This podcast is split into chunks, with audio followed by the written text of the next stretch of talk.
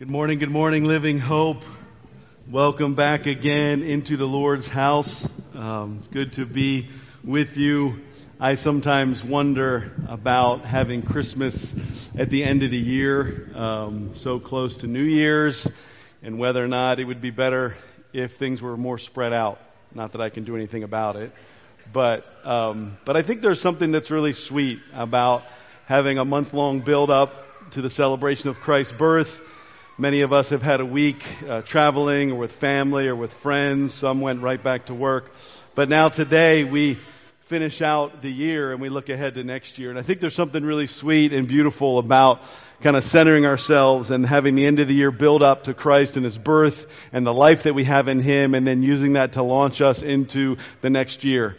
Of course, the calendar is, is just a calendar, but I think for us, for men and women, it's good to have a reset, to have a restart, to think through goals and priorities and, and what we're looking ahead to in, in 2024. And so I hope that you're doing that, um, coming off of remembering our Savior, building next year on the foundation of Christ and His work, and a living hope for the last uh, 16 years.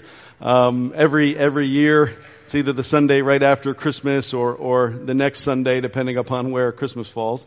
We set aside that Sunday to share testimonies with one another, to share stories and accounts of all that God has done in our life, either in this past year or, or at some other time in, in our life. And it's, a, it's an exciting way to wrap up the end of the year, to give glory to God, to remind ourselves that this faith that we have is not just something in a book, it's not just something that, that is in this room for 90 minutes on Sunday morning. The faith that we have in Christ, the hope that we have in Christ transforms our lives. Amen and fills every corner of our hearts, of family, and every area of life. And this morning, the testimonies that we're going to hear, uh, you'll, you'll, find some commonality as they all are looking to Christ, but are going to be different, different struggles, different issues, different challenges, different areas of life, but you're going to see God working in all and through all. And, and our desire this morning is to encourage one another, to remind one another that, that Christ truly is at, at work now. He is alive. The Spirit is at work in our hearts, and it's ultimately to encourage one another, but also to, to give glory to God. And this is what the scriptures call us to do. Look, look with me at, at Psalm 105. Psalm 105, we're called and encouraged in the Lord. Oh, give thanks to the Lord. Call upon His name. Make known His deeds among the people. Sing to Him. Sing praises to Him. Tell of all His wondrous works. Glory in His holy name. Let the hearts of those who seek the Lord rejoice. Seek the Lord in His strength. Seek His presence continually. This is what the Word of God calls us to, and this is what we're going to do this morning. We're going to give thanks to God as we hear stories of His triumph and His victory and Him walking with people. We're going to give thanks to God. We're going to make known His deeds among the people. We're going to make known all that God has done right here this morning and hopefully then carry that out to give testimony of, of what God has done, and we're going to tell of His wondrous works, it says in verse 2. And this morning, as people share, you're going to hear wonderful things. And, and it's not about them. They'll be sharing their lives and their story, but it's not about them. It's about the wondrous works of God. And we're going to glory in His holy name this morning. And it says that, that those who seek the Lord are called to rejoice. And so I pray that this can be a, a time of, of rejoicing as we seek the Lord together. We seek His presence continually. And so let's seek Him together this morning as we hear testimonies from people. And we look forward to this day. Some of you have, have said that this is your favorite service of the year. And just as a reminder, the elders by no means want to limit our time of testimony to this Sunday. We have testimonies throughout the year with retreats and missions trips and different things at, at any point in time. If you have something burning on your heart, a testimony of God's work in your life, a prophetic encouragement, a, a scripture, a prayer, speak to one of the elders. We'd love to give you the opportunity throughout the year do that in your life groups, in your small groups on Sunday morning together. So we're going to be, begin this morning with my friend Mike Wagner. Some of you know Mike as one of our, our worship leaders. Mike's going to share a testimony this morning and he's going to do it in a way that is easiest for him, which is, is through song. If you know Mike, his passion for the Lord comes out in his worship and his songwriting and he thinks and he prays and he, he, he really communicates through song, don't you Mike? So Tell us about what the Lord's done, brother, and and uh, and let's hear it. Well, good morning, all. Um, With all the little kids going, you are more terrifying to look at it all you than you maybe imagine. Trust me. I'm all nervous. My heart's pounding. I feel like Craig's got me on one of his Iron Man things. Um, but yes, uh, my name is Mike. I am husband to Liz uh, Wagner, father to Clara, Lillian, and Audrey. And um, like Tim said, I'm up here. I'm, I'm going to share half my testimony, and then the second half will will actually be in a song uh, that the Lord gave me uh, and, and was really stirring at me to share today. So I'm going to speak about how God used a circumstance and, and a new perspective that I was given to really deepen my relationship with Him and get me off of what I, I will call the spiritual plateau that I was on. So in late July, early August, I can't remember the day, I drove myself to the ER in York. And um, keep in mind that if my arm was falling off my body, dangling by a piece of flesh, I would look for duct tape so I had to go to the ER. Something was messed up. So um, I had been dealing with some issues for months on the front and back side of my lower torso, and it seemed to be coming to a head uh, at that time. So, long story short, I had a CT scan. A long wait guy who came in had a serious face, zero small talk. Sat right down next to me and said, "Well, we found some things that are concerning, uh, and they require like immediate follow up." And I remember he said, "Like, don't go to work tomorrow. Like, do you have your phone on you? Call and make an appointment now. That's exactly what he said. So it's not good when I hope people are saying that. So um, he named some things. We went down the list. Um, he concluded with uh, that I had a, a, pancreatic lesion and a decent sized mass on my right kidney, consistent and suspicious for renal cell carcinoma. I Googled that. It's kidney cancer because uh, I have no idea what that means. Uh, he then said, right now, uh, follow up on all this. So um, we had some more conversations. He left. I was in the room by myself and with my with my thoughts and uh, and Google, which is not good. Have you ever Googled what's wrong with you? by the time I left the hospital, I had like 31 incurable diseases and stuff like that. So, um, but it's not that bad. So, um, hearing all those words, they really sort of silenced me. And I remember I wasn't angry, I wasn't sad, I wasn't really even emotional. Uh, but as you can imagine, uh, if any of you have ever been there and hearing that cancer word just even just come up in, in the uh, in the hospital, things run through your head. You know, who's going to take care of my wife and girls? Uh, who's going to help them grow in life and provide support and comfort and companionship to them and to my wife? And who will be there to walk my little girls down the aisle? And then, you know, did I have enough life insurance? You know, and, and, and dozens or, or hundreds of things uh, ran through because it seemed at the time, anyway, that all this stuff was connected and something had spread. And uh, I was convinced that I was on the last few months of my life, honestly. And it was an I've never been there before. It's an interesting place to be. You start looking at things and thinking about things uh, uh, through a different lens. So anyway, um, a few days into it, I told some people, and Pastor Tim texted me uh, Philippians three. I don't know if you remember that, but um, I dwelt on that like pretty seriously for a few days, and I'd heard Philippians three before, um, but I never really kind of like I don't know. It was kind of like like I got it, but I didn't really get it. And then you know how like you have these moments where the Holy Spirit just it's like, oh, that's what that means, you know? Um, and, and I was re- really reading through. I wanted to read it here Philippians chapter 3, verses 4 through 14. If someone else thinks they have reason to put confidence in the flesh, I have more. This is Paul speaking. Circumcised on the eighth day of the people of Israel, of the tribe of Benjamin, a Hebrew of Hebrews, in regard to the law, a Pharisee. As for zeal, persecuting the church. As for righteousness based on the law, faultless. But whatever were gains to me, I now consider loss for the sake of Christ. What is more, I consider everything a loss because of the surpassing worth of knowing Christ Jesus my Lord, for whose sake I have lost all things. I consider them garbage that I may gain Christ and be found in him, not having a righteousness of my own that comes from the law, but which is through faith in Christ, the righteousness that comes from God on the basis of faith. I want to know Christ, yes, to know the power of his resurrection and the participation in his sufferings becoming like him in his death, and so somehow attaining to the resurrection from the dead. Not that I have already obtained all this or I've already arrived at my goal, but I press on to take hold of that for which is Christ Jesus.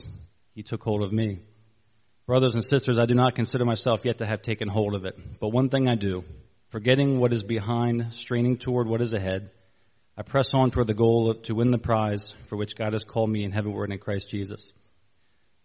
So I put, I put myself in, in, that, in that framework um, and, and I kind of replaced some words with what's going on in my life. And, and going back to verse 4, if anyone had a reason to put confidence in the flesh, it, it actually was me. Born and raised in, in poverty, excelling in high school and sports, and attending trade school, starting a career, marrying my high school sweetheart, acquiring my favorite muscle car since I was I knew what a car was, buying a house, having three beautiful girls, sending them to a school where they come home talking about and singing about Jesus, where they say grace each night before we eat dinner, climbing the ladder of my career and purchasing land to design and build my own house, which was a dream literally 30 plus years in the making. An American among Americans, attaining the American dream. And then sitting on my porch, dwelling on Philippians 3, I, I look at this flesh with, which is obviously failing me. This flesh that's susceptible to every single thing that would, that would put it away. Looking back and asking if I really spent time wisely. Examining my heart and mind while running through my accomplishments, ashamed of all the testimony that I left inside my pocket when I got a compliment. Ashamed of all the times I took credit for something that God did. It doesn't have to be running around with your chest out taking credit. It's simply keeping those testimonies inside. When someone says, oh, you're a lucky man, or someone says, you deserve that, you work hard, right? I kept those testimonies in my pocket. It was on the tip of my tongue, but so many times I never really said it. Ashamed that I never put as much effort into the very reasons God took hold of me as I did for the things I was aiming to take hold of. So this caused a great stirring in me and, and really caused me to examine the different things in my life, but specifically my personal walk with God. As Paul said in verse 12, I began to press on to take hold of that for which Christ Jesus took hold of me. And, and that, that sounded kind of confusing when you say it, but it, it made a lot of sense. There's a reason God took hold of me. There's a reason God takes hold of you. And I, I wanted to strive to see what that reason was. Um, that doesn't mean I walk around, I'm more radiant, I don't float above the ground, I still lose my temper, I get annoyed sometimes, might say things I regret. Um, but going back to 13, and Paul said it, verse 13, and Paul said it himself, Brothers and sisters, I do not consider myself yet to have taken hold of it. But one thing I do, forgetting what is behind and straining toward what is ahead, I press on toward the goal to win the prize for which God has called me heavenward in Christ Jesus. And that's a great verse to end a new year and turn the page end the year and turn the page on a new one. So, anyway, as I was going through this and dwelling, my good friend Mike Santoro texted me and he said, he was checking in and he kind of said, you know, in talking, hey, you, you ever thought you should sit down and write a song about how you're feeling? And it's not really generally how they go. Usually, if something's bugging at you and you got to write it down before you forget it. But I was like, that's a good idea, Mike. I was home alone and sat down and was talking to God for a while, and He put this song in my heart. He gave me this melody. He gave me these words, and um, a few hours later, the song was written. Um, also, with help, uh, say a few good words from my friend Miles and his wisdom um, that I adjusted, but. Turn the guitar up, that'll help. So I dedicate this testimony to my Savior, of course. And then secondly, to all who have prayed for my family and I, and everyone in the church who's been a friend. And I also dedicate the song to anyone who has or may currently be going through anything that would rob you of the joy and assurance that He is with you every step of the way and longs for a deeper relationship with you.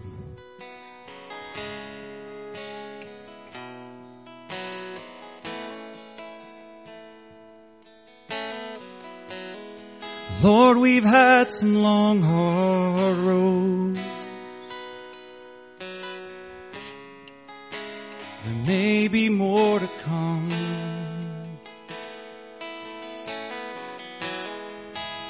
And I can't help but wonder. Will it all be done?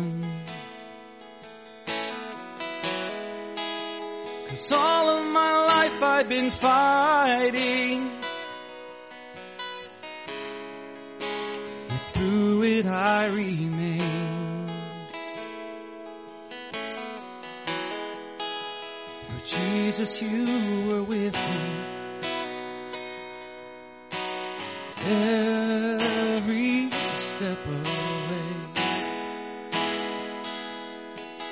Through the long and restless nights alone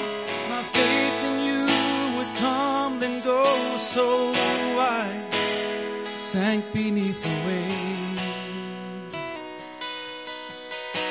But you were there amidst the sea to calm the storm, to carry me, and I knew that you were here to stay.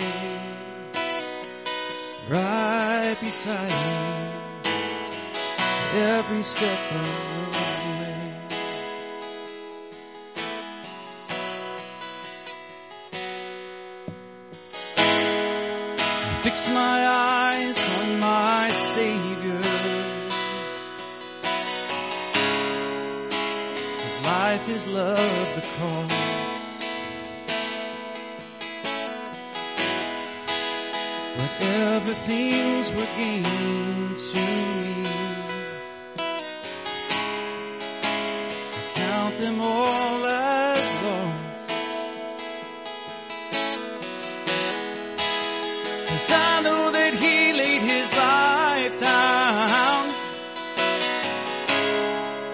did it all for my sake.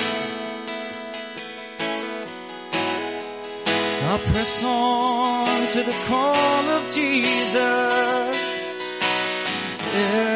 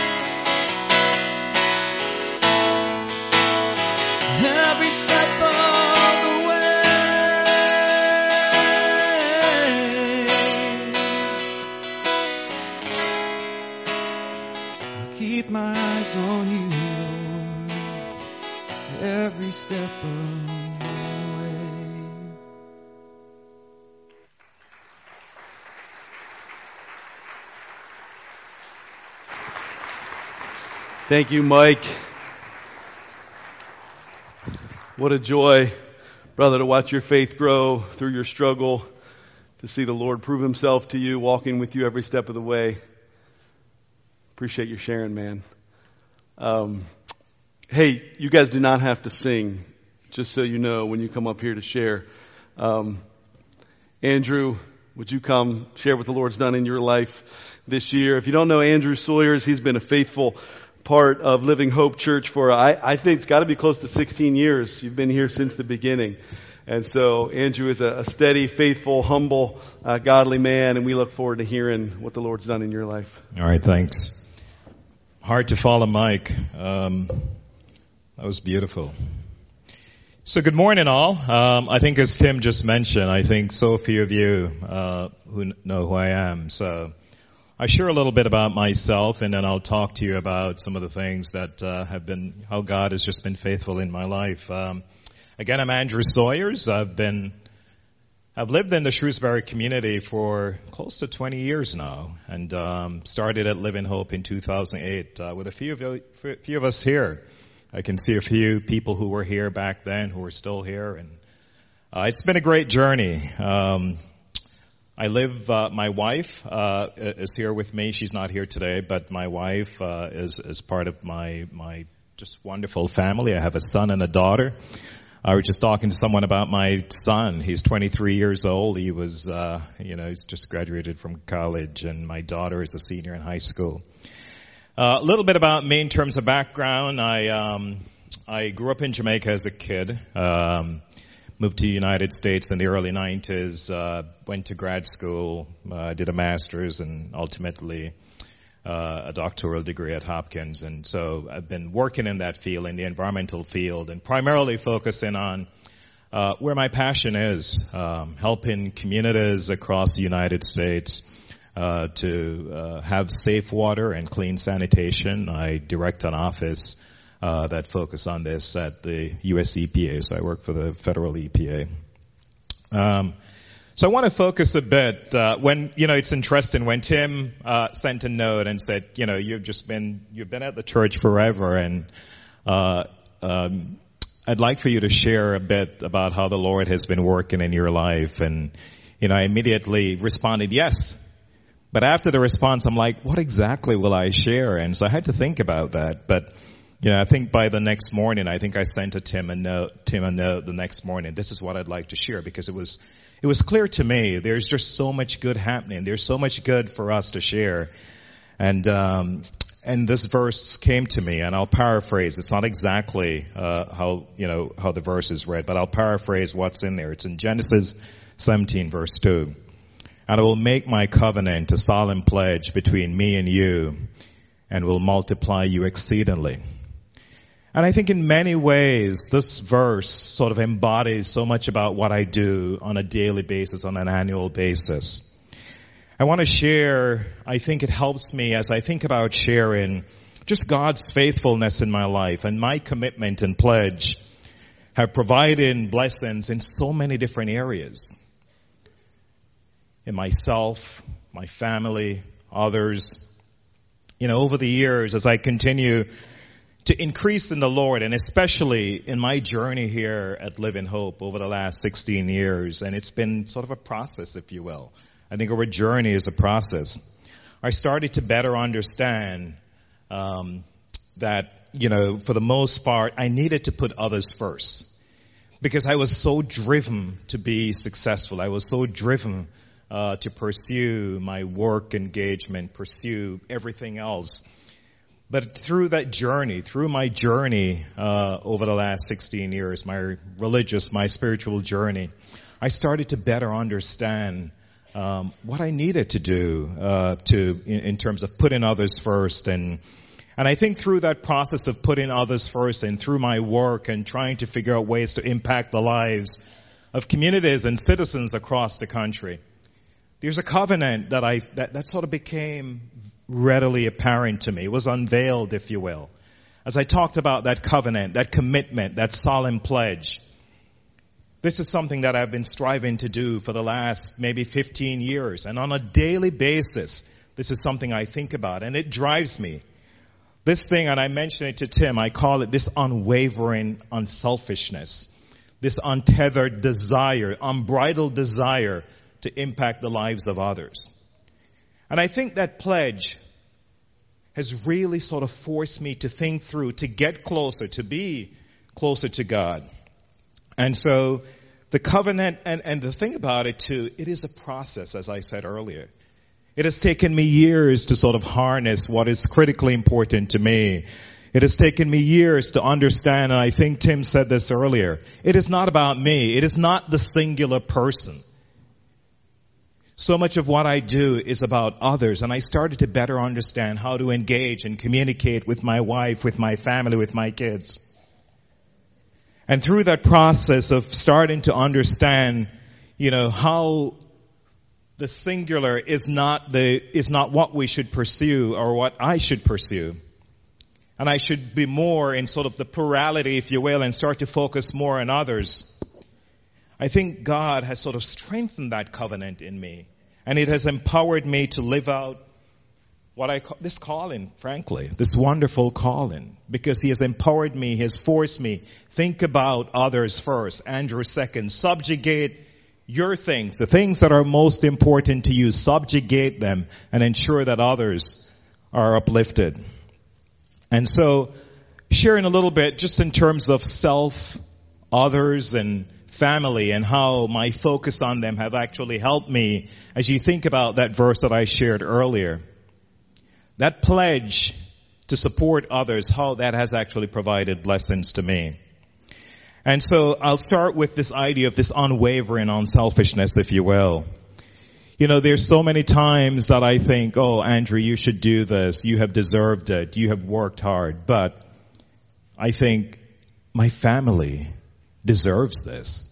You know, especially as fathers, you bring your family uh, you know, your children into this world. You have an obligation to support them through to, through the end. You have an obligation to love them. You have an obligation to love your wife. And so I think so much about when I think about Andrew first or doing things that would benefit me immediately, I transcend and I start to think about how will my wife and children think about this? How will this benefit them? And there's so many different examples, not just about family, but work. I think about this untethered desire, and I call it, you know, uh, untethered desire, unbridled desire to impact the lives of others. I spend so much of my time at work. I work in Washington D.C., um, and I spend a lot of time traveling across the country. I spend a lot of time working in communities that don't have sanitation. I spend a lot of time working in communities where the sewage actually runs from their home into creeks. They call it straight pipe, into creeks. And people would never believe that in this great country that there are almost two million Americans who do not have decent sanitation. And part of my job is to help figure out how some of these communities will be able to get appropriate sanitation. And it drives you. It absolutely drives you. I get up at times thinking about the work that I need to do. And so the work we're doing across communities, whether it's in Alaska or Puerto Rico or along the United States-Mexico border or in tribal communities across the country, is to help communities have safe water and uh, appropriate sanitation. And so much of this is through God's grace. I mean, I think about my journey from Jamaica to here and the work that I'm doing, I, I couldn't be more blessed. This didn't just happen, right? These things just don't happen. This is because of His grace. I think about the work that I've done with my family over the years and just how I see so much growth in my kids. I have a son who um, just finished uh, uh, his grad school and is working and I've been incredibly worried about like where life is going to take him, but it's starting to make sense. But I'm still nervous. And I have a daughter who just enjoys life, uh, absolutely enjoys life, way more than I think she should, but she enjoys it. Um, she's a senior in college and she's excelling. I cannot say a word to her because she's doing everything that we have asked of her, but she enjoys life. She optimizes it fully. And so I think about how God is working in my life. I think about Him iteratively helping me to understand what my purpose is. And I'm, I'm pretty clear on what I think my purpose is now, helping others, helping my family, helping myself, frankly, impacting the lives of citizens across the country. And as I noted earlier, this journey that I've been going through, um, and, and, and I can tell you, there's just some incredibly difficult parts of it. And I, maybe at some other point I'll share. But I think the journey, when I think about the journey, I also think about it as an experience. All the different things that have happened along the way, I use it as an experience. I think each part, each experience helps me to strengthen my resolve, to have a better understanding of how this specific issue or situation can actually help me to be a better person, to be a better advocate for my family and for the communities that we're trying to help. I truly believe that moments of vulnerability in our lives, if we treat them as experiences, they're absolutely important in helping us to establish the covenant and the covenant that I have. This covenant of unwavering unselfishness, this untethered desire to help others. I think it has grown and it has become solidified, if you will, primarily because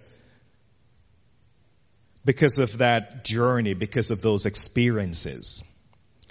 And that's one of the things that I've learned over the years, that we have to value the experiences that we're going through. We have to value the experiences of our family and of others. Listen intently and see how you can use those experiences to build you know, to build your basis, if you will, to build your covenant, to build your pledge. And so I wanted to just share with you this morning that this pledge, if you will, this covenant is something that is so critical for me as I continue to sort of grow. And, and, and this, it, it is not, it is not a finished product. There's so much work to do, and I think that's the exciting part of it. There's so much work to do. There's so many there's so much growth that needs to happen with me. There's so much, so many communities that still need our assistance. My family, there's so much that they need. My son, my daughter, my wife, there's so much that they need. So, any pledges that we make or I'm making, it's just, it, it's part of it. it. It is not a finished product. We're constantly trying to grow here. And so, I thank God for the faithfulness in my life. I thank Him for the promise to bless us and multiply us. I thank Him as He direct the steps that we need to take to keep us close and to help us, help me to continue to increase in Him.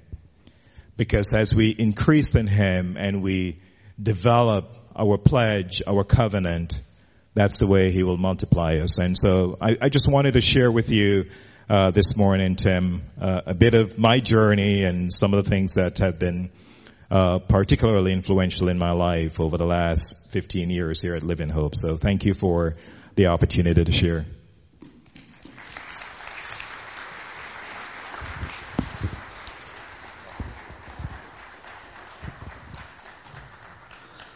What an encouragement. What an encouragement. Um, I'm just going to read that verse, Andrew, that you read. This is Genesis 17. This is the Lord speaking to Abraham. I am God Almighty. Walk before me and be blameless, that I may make my covenant between me and you and may multiply you greatly. That's the foundation of our faith as God makes his covenant with Abraham and calls Abraham to, to be blameless and to walk before him. And now in Christ, as we see in Andrew's lives and in our lives, we can walk with the Lord, and He continues to, to multiply us through His faithfulness. Thanks, brother. It's a, it's a blessing to know you and to stand with you. Connor Coggins is going to share next. Connor is a godly young woman who has a heart for the Lord, and God is at work in her life. So, testify to what God is doing. Good morning, everybody. My name is Connor Coggins, and I'm so excited to share what the Lord has taught me in the past couple of months. When Pastor Tim reached out to ask if I would be willing to share this morning, I wanted to say no, but I knew I needed to pray about it for a couple of days before declining. While praying about this testimony, Revelation 12:11 kept coming to mind. This verse talks about Christians overcoming the devil, and it says, "And they have conquered him by the blood of the lamb and by the word of their testimony." This reminded me of the importance of testimonies and sharing what God is doing with other people. There are people who like to debate apologetics and argue over religions, but it is hard to argue against personal experiences we've had with God. As many of you know, I have started teaching middle school this past fall, and since beginning this job, there has not been a dull moment in my life. My students come from broken families, and when you put 25 kids in one room who are all dealing with this brokenness to varying degrees, it results in tension, mental health crises, and sometimes physical fights. In these crazy times, God has given me several opportunities to share His love with my students. My first takeaway is that I can spend forever waiting for the perfect opportunity to evangelize, or by God's grace, I can view every day as an opportunity to share the gospel. My dad and I like to watch Christian movies, and they can be great, but I think they can also set us up with unrealistic expectations. Oftentimes in these movies, a person comes up to a Christian and says, What do I have to do to be saved? And then the Christian in the movie shares the gospel, and the other person accepts the gospel soon after. While God can and does work that way sometimes, I have only ever had one experience similar to that in my life. Most of the time, when I tell someone about Jesus, it frequently appears to have no effect on the other person. Praise God that only He can save souls. Sharing the gospel is an honor that Jesus has given to me and to you. He doesn't need us to do it, but He asks us to. The effect of our evangelism is for God to decide. We just have to share. In 1 Corinthians 3, 6 through 7, Paul talks about this when he says, I planted, Apollos watered, but God gave the growth. So neither he who plants nor he who waters is anything, but only God who gives the growth. While I may be planting or watering seeds in my classroom, only God can give the growth. I now want to share a couple of the seeds I've been able to plant with my students. One day, a particularly troubled student came in wearing a gospel bracelet. If you haven't seen one before, it is a bracelet with several different colored beads that represent different aspects of the gospel. I asked the student about it, and he didn't seem to know what the bracelet was really about. He said a friend had given it to him. I was able to explain what the beads meant, that red stood for the blood of Jesus, black stands for our sin, etc. The student did not seem particularly responsive to this, but now he has heard the gospel. Another time in the classroom, this same student decided to Google me during class. Unfortunately, if you Google me, pictures come up of me running track and cross country. In one or two of the pictures, I am wearing a uniform that says Messiah on it, because I graduated from Messiah University. The kids saw this, and one of them asked me, Do you love God? I then got to tell a whole room full of kids that I do, in fact, love God very much.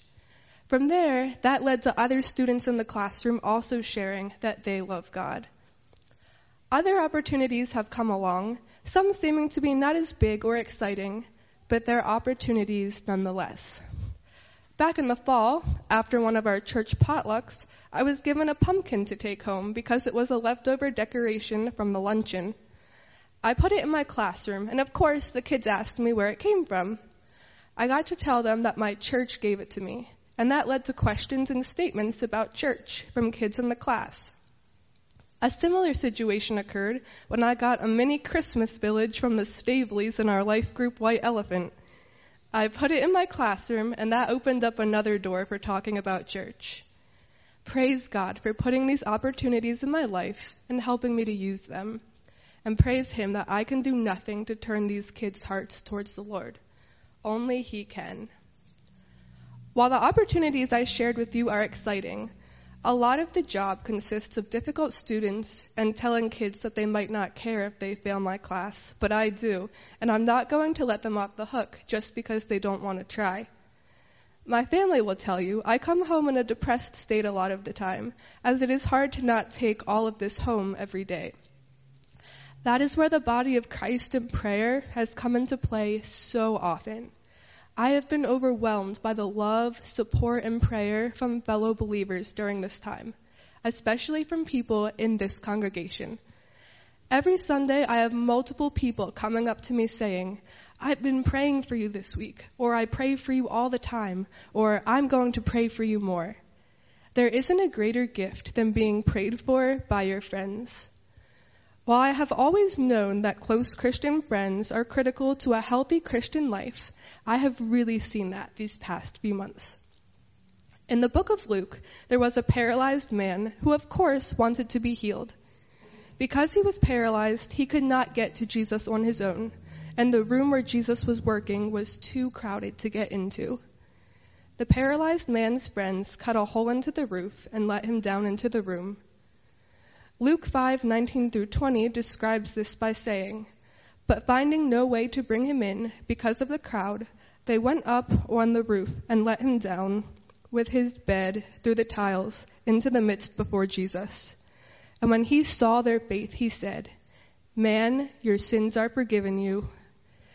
This man's sins were forgiven and he was physically healed, all because he had friends who were literally willing to lay him down at the feet of Jesus.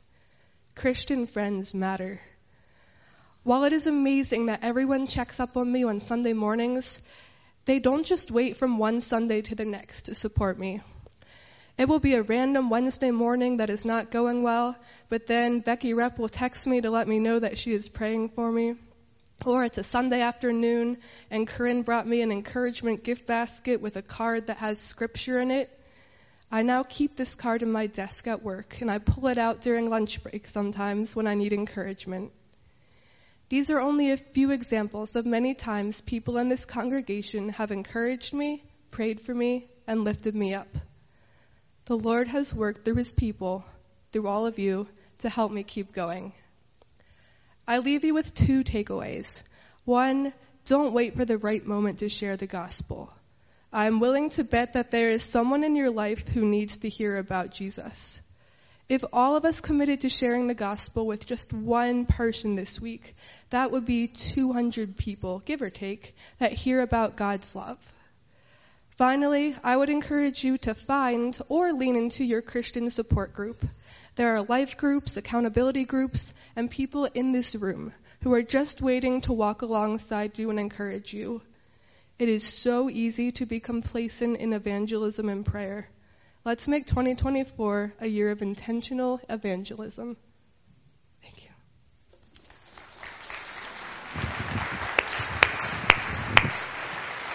you. Amen. Thank you, Connor, for sharing. There's a word to describe what Connor um, just shared, and it's missionary. And she travels to, to inner city Hanover every Monday through Friday to, to teach in that middle school. And she's a missionary there, and, and, and now not just a dozen or two people are praying for her. Now we can all be praying for her, but each of us has that call. Amen. To share Christ. I want to invite Nora Whiteford up next. Um, Nora, how old are you? 17. I want to clarify that because you will think as she shares that she's 25. Um, but Nora is 17 and she is a humble, uh, courageous young woman. So share what the Lord's done. Yeah, well, thank you for having me here. Like Pastor Tim said, I'm 17. My name is Nora Whiteford, and I've been attending Living Hope for as long as I can remember. Um, my testimony has grown exceptionally over the last few years, and it's been a long time coming that I share this today. Jesus died on the cross and rose again so that I and anyone who accepts him as Savior might live for him. The enemy has had a hold of fear over me sharing this, but our God can move mountains and he can calm any fear. I grew up in a Christian household, I still do, and I really had a strong support group around me, and I'm really thankful for my parents. But since a young age, I personally processed things in an unhealthy way. I felt that I could justify harming myself because I would be the only one damaged from it. My addiction to self-harm only grew worse as my mental health declined. Self-harm seemed like the only constant in my life after my grandfather passed away and everything around me was changing. A lot of people don't realize that even really young kids can struggle with things as big as self-harm. Obviously, COVID didn't help. Isolation and being trapped in one's own mind can bring about terrifying realities. After a bit, a little bit of pain doesn't suffice, and things grow more and more intense. I hid these things for years. Self-harm and suicidal thoughts fester. Keeping things bottled up can only lead to explosion. I opened up to a group of close friends, which was relieving, but in all honesty, there's so, only so much help some freshman girls can offer. I love them to death, but this practice I hung to needed help from my church, my parents, my family, my dog, and friends, and most importantly, a God who saves. I wanted to keep it a secret, but my parents caught on since I was sending code words to friends and telling people opened floodgates of pain. I had finally exploded from bottling up.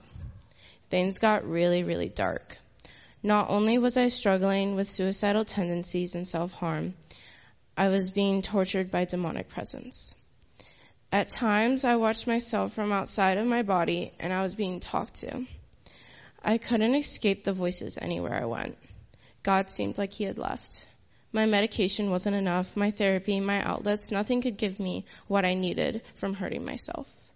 But the Holy Spirit has overwhelmingly more power against any demonic presence, and those in my life fought alongside me in prayer through it all. Healing wasn't a quick process. God used one of my most painful experiences to save me. I had a plan to end my life, and then I got bucked off of a horse and broke my arm. I was bedbound, and my parents had to care for me. I was physically unable to go through what I was set upon. God wasn't done with me. He had and still has a plan for me. Um, when I was struggling, my mom covered my mirror with scripture verses that I read every morning, and I still do to this day. These verses are Deuteronomy 31:6. Be strong and courageous. Do not be afraid or terrified because of them, for the Lord your God goes through with you. He will never leave you nor forsake you. I also had 2 Timothy 4:17, which is but the Lord stood at my side and gave me strength, so that through me the message might be fully proclaimed and all the Gentiles might hear it. And I was delivered from the lion's mouth. The Lord will rescue me from every evil attack and will bring me safely to his heavenly kingdom. To him be the glory forever and ever. And then 1 Peter 5 7, which states, Cast all your anxiety on him because he cares for you. Through so much prayer, medication, therapy, support, scripture, and altering the ways I thought, I started to see a light at the end of the tunnel. God's grace healed me, and I got a sparkle back in my eye. I wish that's where it ended, but I had other struggles. I searched and searched for validation.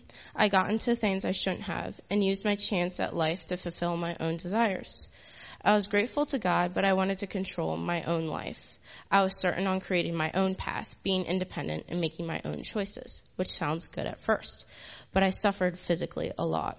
Some of it had to do with my relationship with food and other things I still struggle with today. Through a series of ups and downs, I was still struggling with suicidal thoughts and dark moments. I had an interaction with a traveling gospel group, and that left me angry and doubting God. The one person's words hurt me, and I was angry at church in general. Finally, my friend invited me to a huge Jesus rally called The Send, which that very group that hurt me was associated with. I didn't want to go, but I still went with her, and I'm grateful every day that I did. I struggled severely with migraines. They came every day, they were blinding, and they made me unable to do anything. The one speaker said that God had revealed to him that someone was struggling with migraines. I started crying. I fell on the floor. Hundreds of people started to pray over me, and the speaker's wife laid her hands on me and called the spirit of pain to leave. At first I was skeptical because I had never really experienced anything like this, and I thought it was fake. I thought it was show. But I never got a migraine again. Ever. This month marks my two years self-harm free, and next month marks my one year migraine free.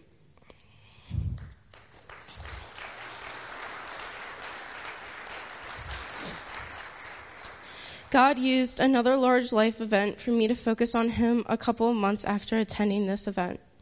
I still wasn't trusting Him with my future. I heard his voice as clear as day telling me to get out of a bad situation. I left and it was painful. My heart and seemingly at the time my life seemed broken. I didn't know what my future looked like anymore. I prayed as I started to feel as though I was slipping again. I got baptized spontaneously and I left a different life behind in that baptismal pool. I knew he had called me to something in missions, but I wasn't sure if that was just my desire to see the world. He told me, My daughter, I gave you a heart to travel that you may make disciples to every corner of the earth. Matthew 28, 19 through 20 have now become my, my life verses. They say, Therefore, go and make disciples of all nations, baptizing them in the name of the Father and of the Son and of the Holy Spirit, and teaching them to obey everything I have commanded you and surely I am with you always till the very end of the age. He has placed a heart in me for the Middle East to become a missionary. My focus now is to take one step at a time where he would have me it's difficult trying to find that path to get somewhere so difficult. But now that I walk in freedom, I have decided that next year I am joining something called Impact 360, which will give me the Bible training I need before I go on to get a secular degree at a college so that I ha- can have another opportunity for an open door in the Middle East as they don't really allow Christians to come in as much. My life is beautiful and my future is bright all because my world didn't end when I was 12 or 15 or 16. My life started when it became a life for Christ, and I gave it all to Him. Thank you.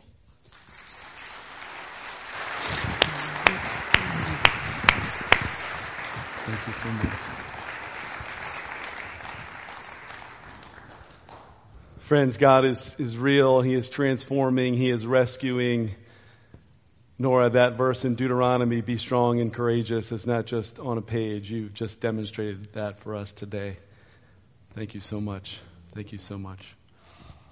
Mark Layton is going to come share, talk about the renewal that the Lord has done in his life.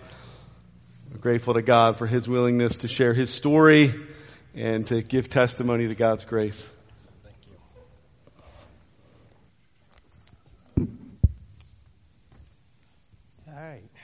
Hello, Living Hope Church. I'm basically just going to read from this here. Um, my name is Mark. I moved to Shrewsbury about a year ago with my wife Sarah and our son Nathaniel. I'm up here this morning to offer a testimony of my walk with God. First of all, I'd like to thank God for never leaving my side. I also have to thank my parents for making sure that I knew God Okay, so I was born at a very young age, and as far back as I can recall, my family went to church on Sundays. Weeknights were Bible studies, choirs, youth groups. We received whatever the church had to offer, including help with food or rent if needed. My grandfather was actually a pastor for decades as well, and as my dad always said, if a window was left cracked, they were there.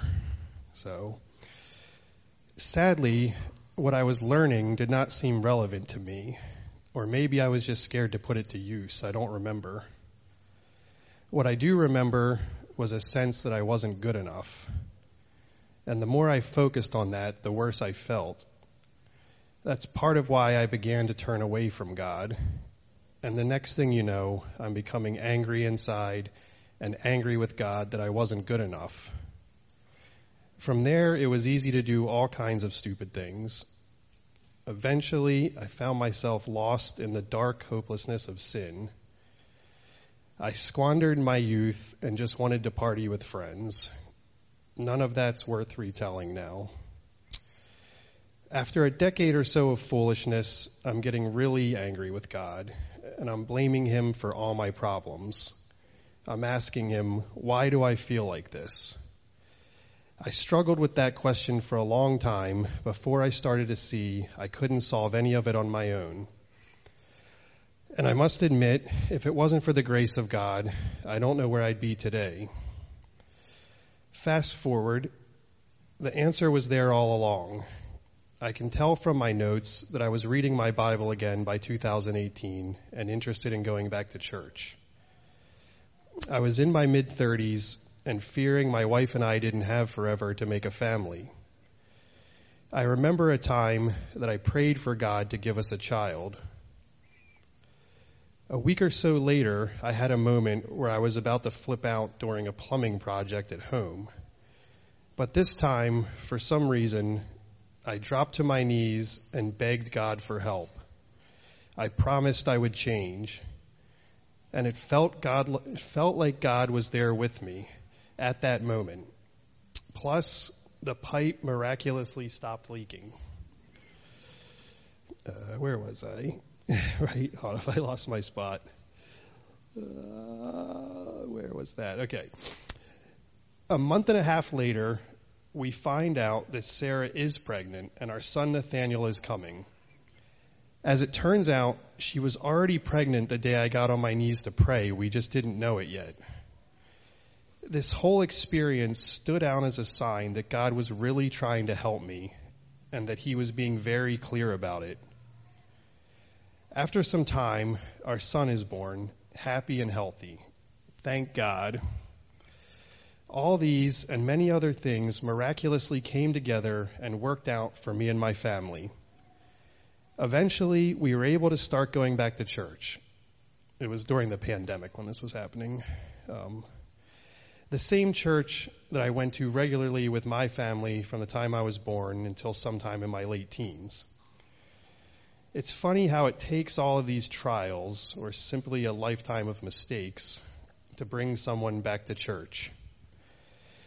I'll admit that I was kind of surprised God was still there for me, as promised. This trying time in life caused me to turn my attention back toward God and want to live righteously. And uh, that reminds me of Psalm 4, verse 1, where uh, he says, Answer me, O God, when I call, O God of righteousness. You have given me relief when I was in distress. Be gracious to me and hear my prayer. So as time goes on, we decide to sell our home in Maryland and move to Pennsylvania. And thankfully, that whole process went smoothly. Once settled in some, it became obvious we needed to find a church closer to home. A kind lady down the street from our new home told us there was a church that meets at the Y, and they seem like friendly people. Soon I saw the sign for the church office and looked the name up. I realized it was the same church that meets at the Y, so we headed over to check the place out. And everybody was as friendly as promised. Good job. I keep losing my space when I look up. Uh, where was I? Okay. Soon I, uh, nope, that wasn't where I was at. okay, here it was. From there, we began coming to service and getting plugged in. It's been a real blessing to find such an active community of Christians. Honestly, it feels good to be accountable to God. Even though at times it can be scary, I often wonder, am I worthy of forgiveness? Can I be saved? Is it a bad sign that I feel this way? Well, praise God, because when I read the Bible or go to church or listen to worship music, I am right, reminded that God is for me and Jesus came to earth and died for my sins so that I could be saved. I may have done everything in my power to resist God, but He's still here, truly loving and forgiving waiting for me to open my heart and just let Jesus in. Most recently, God put it on my heart to stop consuming alcohol. I tell you this because I'd been drinking something almost every day for years. I had no will to quit and easily met the definition of an alcoholic. Yet with prayer and faith in God, I haven't had any alcohol in three months. The only thing that's ever.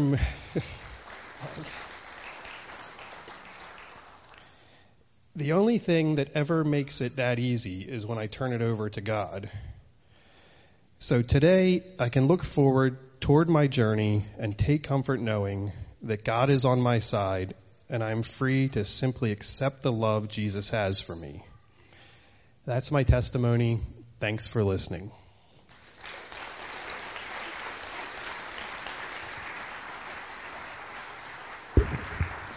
Amen. Amen. Thank you, Mark. Thank you, Mark. Man, aren't we so blessed what a joy. What a joy to hear all that the Lord has done. Um, I love to hear how God stirs and speaks in people's hearts and, and bring together a, a cohesive message and a reminder for us. I mean, as is often the case, one of the running themes is just the Lord's faithfulness. So many people talked this morning about the Lord staying at, at, at their sides, uh, God walking with them, God's faithfulness, um, just that reminder. And I think really what we saw this morning, what we heard this morning is a picture of, of the Christian life, just a picture of the journey with all of its ups and downs. And, and I really saw that in, in, in each testimony, um, that, that journey. I'm going to switch the order around as we kind of wrap up and prepare to take the Lord's Supper, but it begins with, with I think what Mark shared and just that renewal, that place of helplessness, falling down on your knees, um, and crying out and knowing that the Lord hears and, and He will answer when we call. And whether you're here this morning like Mark did, struggling, believing that you're not good enough or that God is too far, um, just that reminder that God is for you and that your renewal, your new beginning can, can be today. And, and, and in that renewal, you receive a calling. Andrew talked again that the calling that God gave to Abraham was a calling for each of us to walk in that covenant and that is a, is a calling to put others first, to have that unwavering selfishness. And if you desire for the Lord to multiply you greatly, as, as God covenanted with Abraham, if you desire God to multiply you, that means you put Him first, others second, and your, and yourself third. And, and as you walk in that unselfishness, the Lord begins to multiply and bless. Maybe not in the ways that you imagine, but He begins to use you as you walk out that calling. But in the midst of that calling, as we were reminded of our opening song, it, it is a battle. Following the Lord is a battle. Mike talked about oftentimes those external forces of suffering that come on us, like when you go to the ER and hear the word cancer. But as he shared from Philippians 3, part of the Christian calling is to share in the suffering of Christ. And if you want to gain Jesus, it means you lose all. It means you put all behind and you press on to make Christ your own because he has made you his own. And so in the midst of whatever external suffering or hardship or battle you are facing, press on and put your hope in Christ. But for many of us, those are internal battles. So thankful to the Lord for, for Nora's courage in sharing her struggle. Um, so many young people, so many not so young people, uh, particularly in the last five years, are struggling with mental health, struggling with with godless, unhealthy thoughts. And we're so grateful to God that He has rescued and, and preserved Nora. And, and for those that are facing that internal battle, um, get help. Cry out to others. Don't, don't hide it as so many of us do because those battles need to be fought by the power of the Holy Spirit. We need strength and courage, but it's only when the Lord stands at your side, and, and often that's in the body of Christ. Often that's doctors and pastors and parents and counselors. And so please, please share and open up, whether it's an external battle that you're facing, an internal battle, doubt, self-harm, anxiety, depression, the Lord hears, the Lord knows, and the Lord can rescue. And so as we have this renewal in Christ, as we answer this calling, as we face these battles, um, it, it really leads to our mission. And so thankful for, for Connor sharing about just a window into her mission.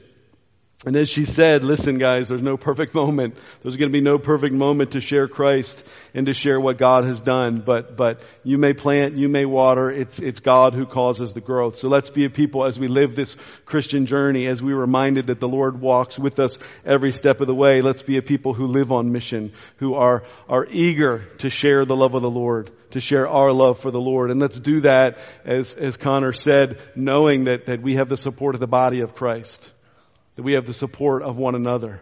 And all of this is grounded in the work of Christ, in the body and blood of Jesus. And so as the worship team comes, as we prepare our hearts to celebrate the Lord's Supper, to close out 2023, to begin 2024, feasting on the sacrifice of Jesus, we're reminded that our journey, our lives, our calling, our mission, our battles belong to the Lord and they're grounded in the life, death, and resurrection of Christ.